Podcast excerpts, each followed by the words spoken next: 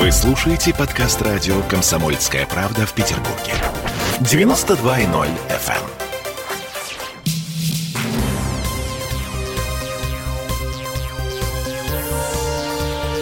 Темы дня. 26 человек попали в летальную коронавирусную статистику по Петербургу. Город удерживает первое место в России по количеству смертельных случаев. Для сравнения, в Москве за сутки 13 летальных исходов. По заболеваемости мы на втором месте. У нас 206 новых случаев. Выздоровели 104 человека. Всем привет. В петербургской студии радио «Комсомольская правда» Олеся Крупанина. Я, Дмитрий Делинский. К нам привезли вакцину от коронавируса. Это первая пробная партия. Вот что по этому поводу заявил губернатор Александр Беглов. В город направлена пилотная партия вакцины против COVID-19. Пока это несколько десятков доз, предназначенных для врачей. Провел переговоры с министром здравоохранения Михаилом Мурашко. По его мнению, эпидситуация стабильная. Первые две недели сентября показали, что новые правила входят в привычку. Использование масок и перчаток, меры социальной дистанции в общественных местах, стандарты безопасности в организациях и на предприятиях. Все это стало частью нашей жизни. Сегодня очень важно, чтобы две главные задачи – охрана здоровья петербуржцев и восстановление городской экономики – решались вместе – Петербург развернул масштабную вакцинацию от гриппа, чтобы его сезонная эпидемия как можно меньше навредила горожанам. С этой недели начнем периодическое протапливание, прежде всего в медицинских, образовательных и социальных учреждениях. Мы надеемся, что открытие с 12 сентября кинотеатров, театров, а также снятие других ограничений поддержит малый и средний бизнес. Их владельцы должны соблюдать все стандарты безопасности, которые утверждены Роспотребнадзором. Петербург возвращается к своим повседневным делам. Мы снова решаем задачи развития города. К вопросу о том, как Петербург возвращается к повседневным делам. Заболеваемость растет. За понедельник в статистику попали 206 новых пациентов с подтвержденным диагнозом COVID-19, причем резко выросло число госпитализаций. В воскресенье в больнице были направлены 150 человек, а в понедельник уже 275. Это официальные данные Комитета по здравоохранению. Впрочем, зампред комитета Андрей Сарана заявил порталу «Доктор Питер», что рост числа госпитализаций на 83% – это нормально. Потому что в выходные люди реже ложатся в больницу, стараются дождаться начала рабочей недели и приезжают с дач именно в понедельник. И поэтому вот именно с понедельника обращаются за медпомощью. Конец цитаты. Э, теперь по поводу вакцины от коронавируса. Это та самая прививка спутниковая, разработанная в Московском институте Гамалеи. Первую пробную партию привезли в 40-ю горбольницу, колоть ее будут только врачам. В Смольном говорят, что на самом деле это пробная поставка, чтобы отработать механизмы доставки, логистики и обращения с препаратом. А массовая вакцинация начнется только после увеличения производства и накопления опыта применения. А вот что говорит гендиректор областного предприятия «Ленфарм» Сама Филиппу, Сава Филиппович. А, в Ленобласть тоже поступила пробная партия вакцины. Первая поставка составляет небольшое количество. Тем не менее, Ленинградская область один из первых регионов, куда она поступила. Поступило 42 комплекта на 42 прививки. Вакцина имеет э, два компонента, которые подразумевают введение первого компонента сразу, ну, при наличии возможности отсутствия температуры и там, подозрения в заболевании, и ревакцинацию через три недели. У этой вакцины есть определенные условия хранения до минус 18 градусов, поэтому первая партия небольшая, действительно для того, чтобы отработать все логистические схемы. Сказать конкретно, какое учреждение я, наверное, сейчас не скажу. Могу сказать, что это будет предназначено для тех, кто находится в первом ряду борьбы с коронавирусной инфекцией. То есть это медицинские работники, а вот для них. И я напомню, на сегодня вакцину «Спутник В» получили 300 добровольцев. Это по всей стране. Это уже второй этап клинических испытаний.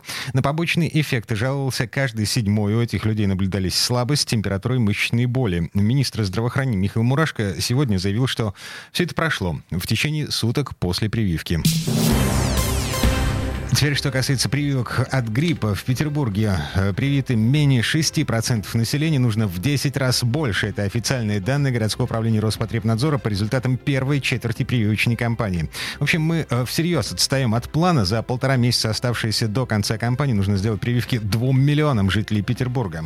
Прививочные кабинеты работают во всех поликлиниках с раннего утра до вечера. Во всех районах открыты передвижные прививочные пункты, в которых достаточно показать паспорт, там нет привязки к прописке. И сегодня власти устроили показательные выступления в центре города, в поликлинике номер 39. Собрали известных деятелей культуры, чтобы сделать им показательные прививки от гриппа. А вот для начала слушаем, что заявили по этому поводу Михаил Боярский и его жена Лариса Лупиан. Они, э, в общем, тоже пришли делать прививки от гриппа. Если что все говорят теперь только о здоровье, то каждый раз проверяешь, насколько себя чувствуешь хорошо или плохо. Но, судя по всему, к работе готов. А как часто вы делаете прививку от гриппа? Когда жена скажет, тогда и делаю. Мы сделали же прививку от пневмокока в феврале месяце в театре, да. Вот это вторая прививка в этом году. Я уже сделала в театре пять дней назад, чувствую себя хорошо. Э, Каждый год делаете, да?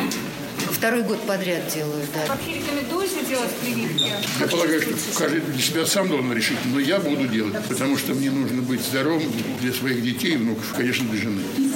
Так что нужно более серьезно относиться к здоровью, быть более внимательным. Такое время, в которое мы живем, нужно быть осторожным. Если предоставится возможность сделать прививку от коронавируса, мы обязательно сделаем.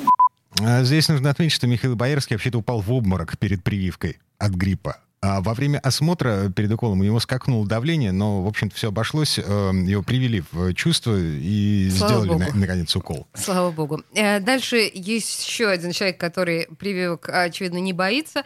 Это Борис Эйфман.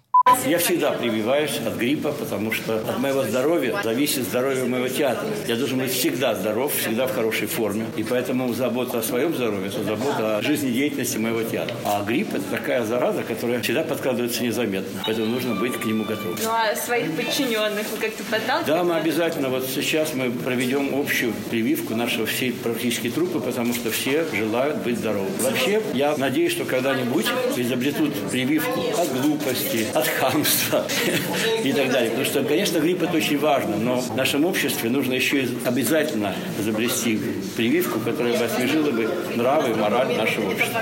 Ну, чуточку нравоучений, да, в А, довершение. в- Вообще, моя жена говорит мне, что занудство, оно, в общем-то, тоже убивает. Согласна совершенно.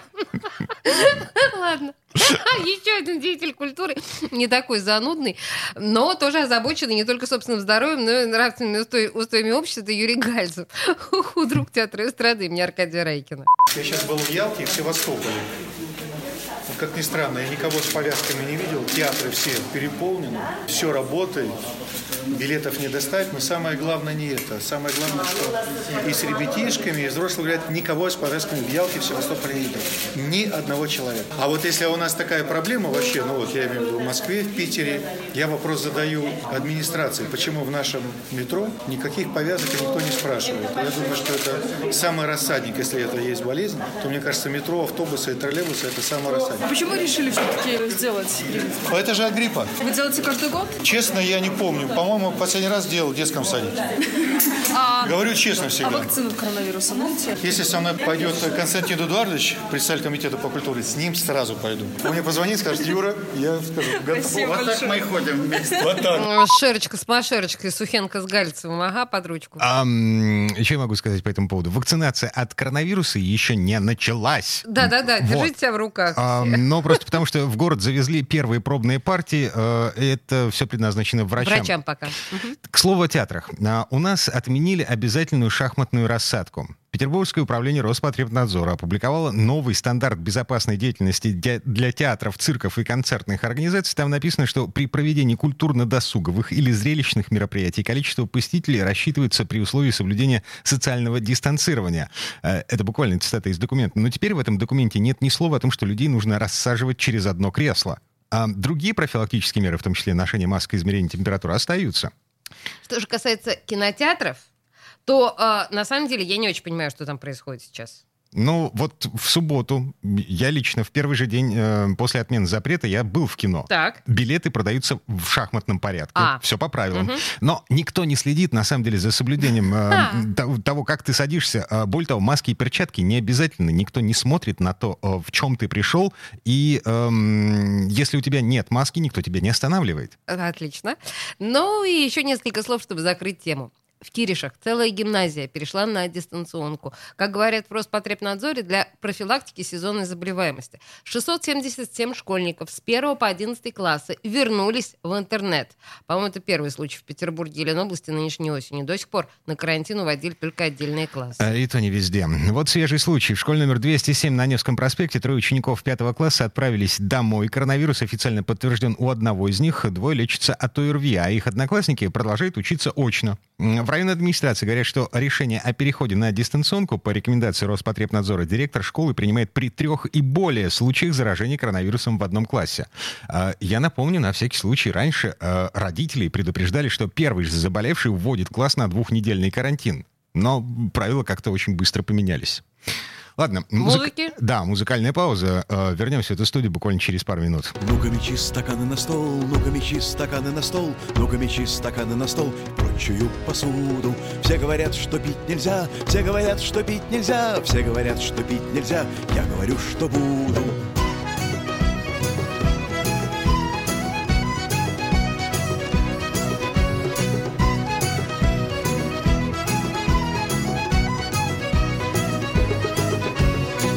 С утра, пока темно, пока темно, пока темно. Рано с утра, пока темно, и мир еще в постели. Чтобы понять, куда идти, чтобы понять, зачем идти. Без колебаний прими 100 грамм, и ты достигнешь цели. Ну-ка мечи стаканы на стол, ну-ка мечи стаканы на стол Ну-ка мечи стаканы на стол и прочую посуду. Все говорят, что пить нельзя, все говорят, что пить нельзя Все говорят, что пить нельзя, я говорю, что буду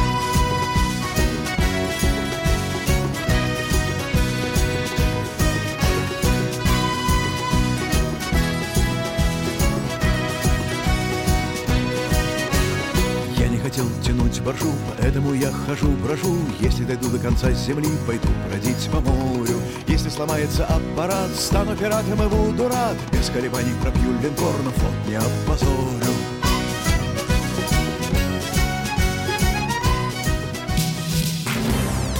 Темы дня.